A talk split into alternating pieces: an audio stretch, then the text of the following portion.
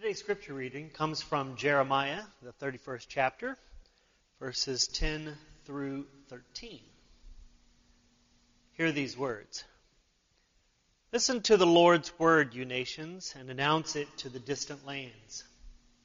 The one who scattered Israel will gather them and keep them safe as a shepherd his flock. The Lord will rescue the people of Jacob and deliver them from the power of those stronger than they are. They will come shouting for joy on the hills of Zion, jubilant over the Lord's gifts grain, wine, oil, flocks, and herds. Their lives will be like a lush garden. They will grieve no more. Then the young women will dance for joy. The young and old men will join in. I will turn their mourning into laughter and their sadness into joy. I will comfort them.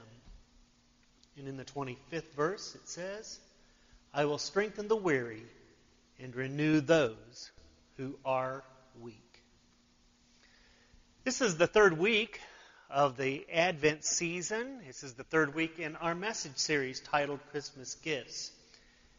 We've been talking about the fact that we are all groomed in the knowledge that Christmas is the season of giving. We give gifts to family, we give gifts to our friends. It is something that is natural to each one of us that we enjoy during this season. But we've also put this in context of the church, and we're asking the question that during the Advent season, what should we be giving as gifts to the world? What should we, the church, be giving as gift to the world, gifts to the world? To begin this series, we talked about the gift of hope. We're reminded that we need to share with others the expectation that God is still doing something new in our world, that God began work in Jesus and it continues through us, that we are a message of hope and we are to embody that hope in the world, God is still on the move and active. Last week we considered the power of giving the gift of peace to the world.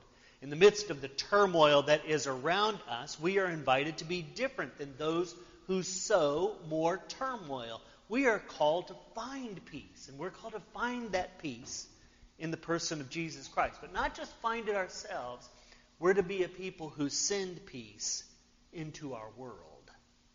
This week we're going to attempt to find a, a, clear picture of what joy is and how we are to share joy with the world.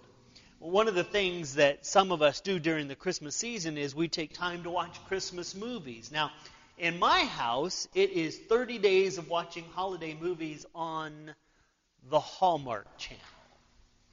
Mrs. Hoffman loves their Christmas movies and can watch them over and over and over again. Now, me, I'm thankful that we own more than one TV in our home. Amen?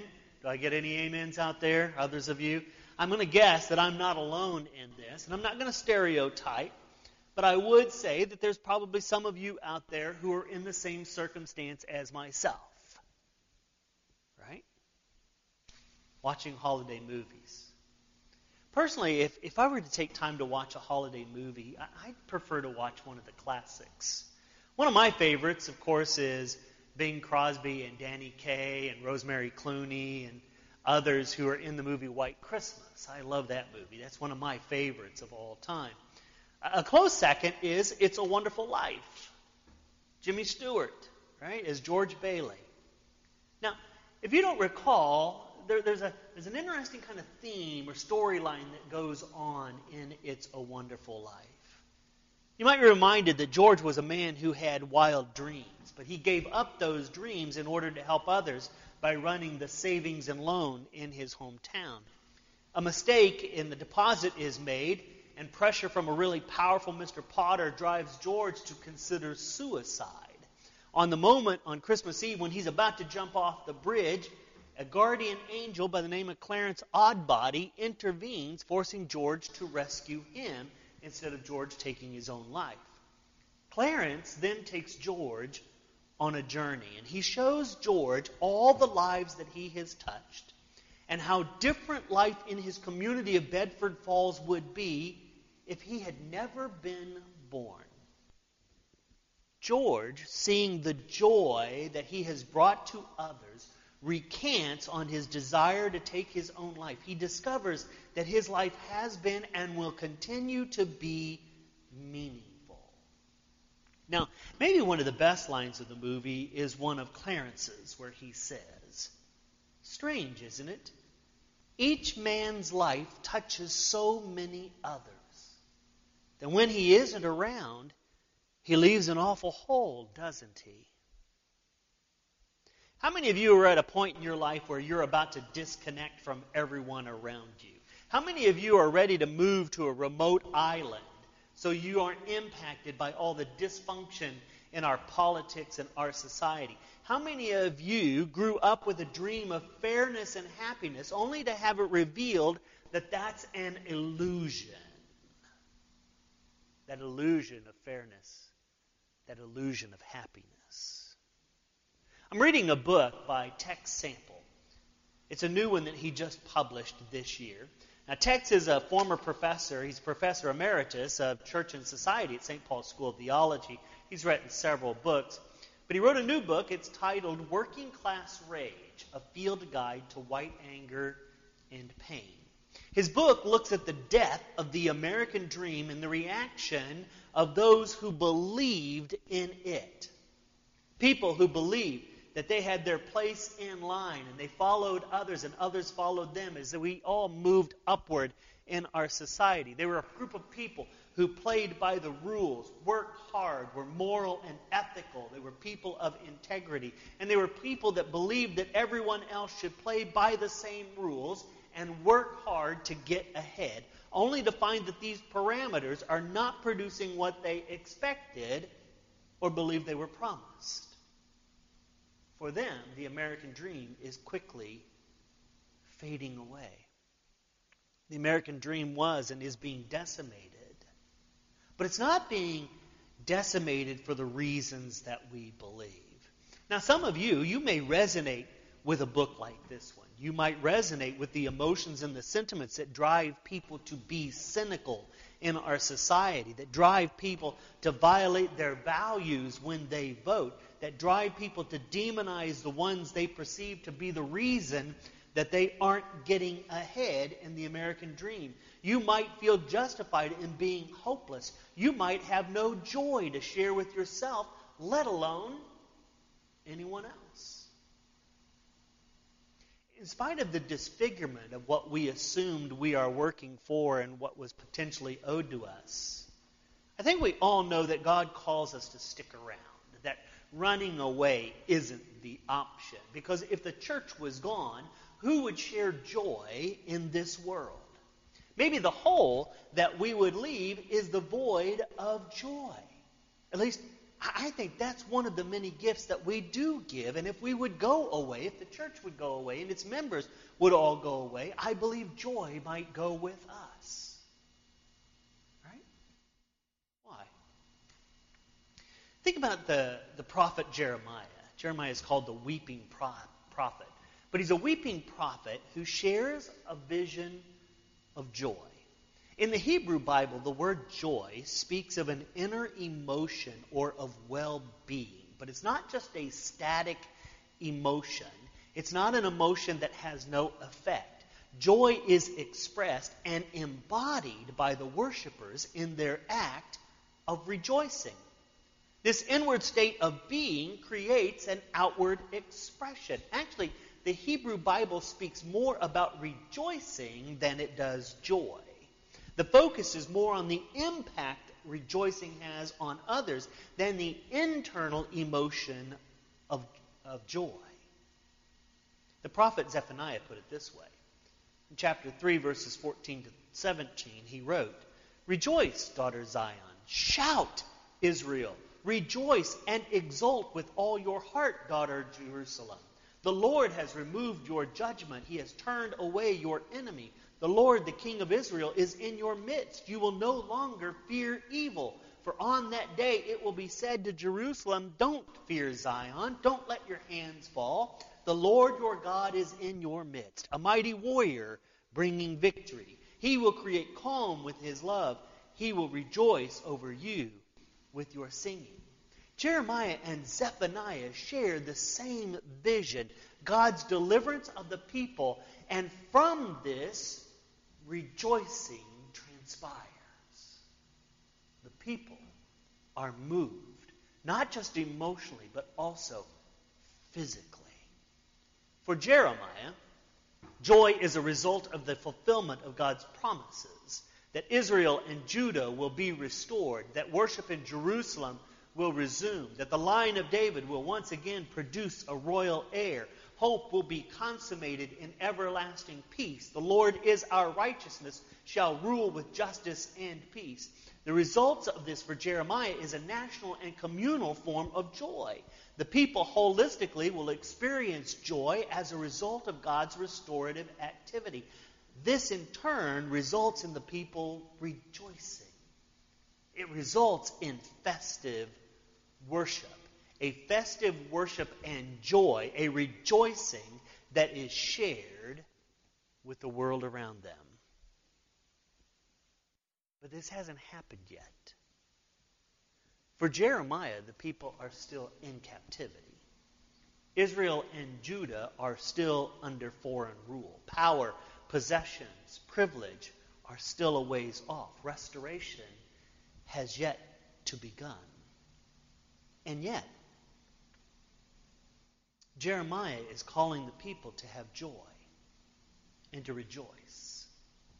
To have joy and to rejoice in the mere possibility of it, in God's promise to do it, and God's faithfulness to deliver on that promise. In spite of their circumstances, they are called to be a people of joy who share joy with the world. Living in less than perfect circumstances, they are called to be a people of joy who rejoice and in that rejoicing share joy with the world. But with all that we've experienced and seen over the past few decades, you might wonder if this is even possible today. Is it possible for us to experience joy? Is it possible for us to rejoice? Is it possible for us to share joy with the world? One of the stories in Dr. Sample's book is a story about a, a couple by the name of John and Edna. In 1980, John and Edna married. They were both 20 at the time when they got married. And over the next five years, they had two kids. At that time, John was busting his back, dismantling cars at a salvage yard. He was making eight bucks an hour. With Edna staying at home to take care of the two kids, John knew his junkyard job wasn't going to make it. Fortunately for him, he was able to find work in, big corporate head, in a big corporate headquarters where he learned to install and maintain office decor and furnishings. For him, it was good and steady work. After learning the trade, he set up his own business and cultivated several clients. In the mid 1990s, he was clearing $70,000 a year, and he was doing pretty good. They were doing okay. In 1997, his biggest customer asked him to come work for them as an employee. They offered him benefits, retirement plan, medical care, and $55,000 for a starting salary. And he liked the idea of the stability and the fact that he no longer had the headaches of running his own company. So John signed on. You know the line, the grass always looks greener on the other side until, right? Because John soon discovered working in a corporate environment, the different personalities, particularly in the management structure, he encountered his fair share of those who just disrespected him as the hired help, even though he had been an entrepreneur of his, of his own right at one time. But the work was good, the pay was good, and the benefits were a real bonus, so John stuck it out. In 2009, 12 years later, the company sold to a German corporation that went immediately into a company wide reorganization. And they told John that he would be terminated immediately. They were eliminating his position. But if he wished, they would rehire him in the same position for a salary of $35,000. $20,000 less than what he initially started at 12 years before. Their plan was basically to keep him on the payroll while he trained the new people that they were bringing in who were going to be less expensive for them to keep around. When the change in his wages took place, John did what most would do. He told them where to stick their offer, and he walked out the door. Of course, that was 2009, at the height of the big recession when it was in full effect. So think about this. Out of work for a few weeks, John took a night job in outdoor security for $10 an hour and no benefits. He was working five to six days a week and clearing just under $30,000 a year. The kids, of course, had grown and they were gone, so Edna took a part time job at a fast food restaurant. She made about $12,000 a year. The end of the story, basically says that the two of them are at a point in their lives now where they're getting by, but just barely. You know what's fascinating is that their story is not an isolated incident. There are numerous John and Ednas out there. You may know just such a couple. For them, you wonder where they experience joy. Do they rejoice in their lives? And if there is no joy and rejoicing, how could we possibly expect them to share joy in the world around them? Personally, I have members of my own family who resonate with John and Edna. I watched something very similar, similar happen to my father with the closing of Armco, or what would later become GST Steel here in Kansas City.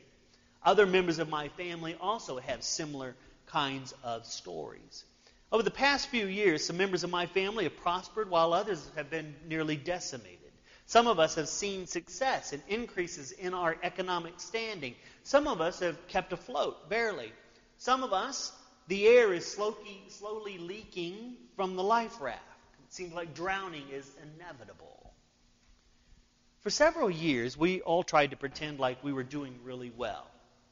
This particularly came out at Christmas. We'd buy gifts for each other's children. We'd buy nice gifts for our parents. We'd even take an opportunity to give gifts to one another. Now remember, I'm one of five kids, and there are ten nieces and nephews and four great nieces and nephews. So Christmas can get a little costly within my own family. And then you head over to Margaret's family, repeat the same thing, along with being generous to our children and our two grandsons. And all of a sudden, I'm feeling really anxious, friends the cost of Christmas. Well, this year, my siblings and I decided to face reality.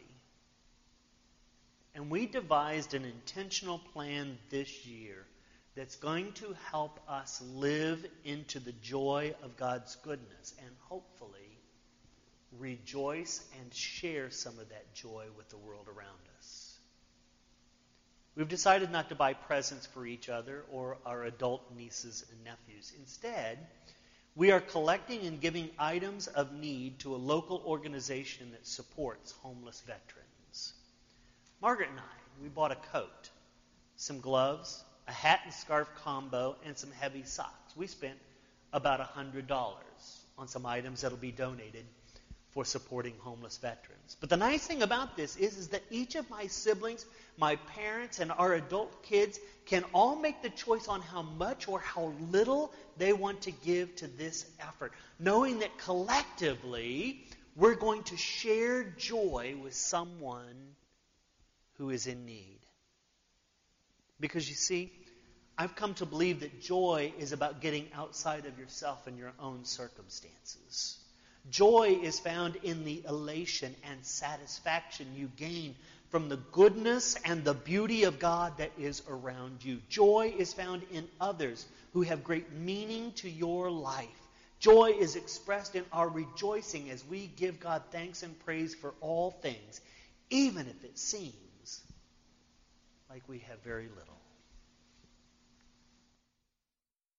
As you think about this Christmas season, I think these are the things that God might be inviting us to. Maybe the first thing that we need to do is, is a self assessment. Ask yourself this question today. Are you despairing today because you feel slighted? Slighted by the culture and your circumstances? Could you possibly take a moment this morning to just think? Think about what God has given you and rejoice in that. Or let me ask you this Are you all wrapped up in the anxiousness of the Christmas season? Is it possible for you to take some time to do something that will benefit someone outside of you and your own family? Is it possible for you this season to change the dynamic so that your joy might turn into rejoicing, a form of rejoicing that'll truly make a difference for someone who is in need? Because just like Jeremiah's audience, we live in a time of in between. In the birth of Jesus Christ, we know that God inaugurated the kingdom of peace and justice, but it was not complete on day one. It's evolving day by day, it's moving forward toward its completion. And we, the church, we should have joy. Joy, knowing that God has invited us to participate in this transforming work. And it should cause us to share joy with the world. As the Apostle Paul put it in the letter to the Philippians, he said, Rejoice in the Lord always. Again, I say, rejoice. I pray that the world see our joy through our rejoicing, for God is good all the time. And we believe that all the time, God is good. Amen.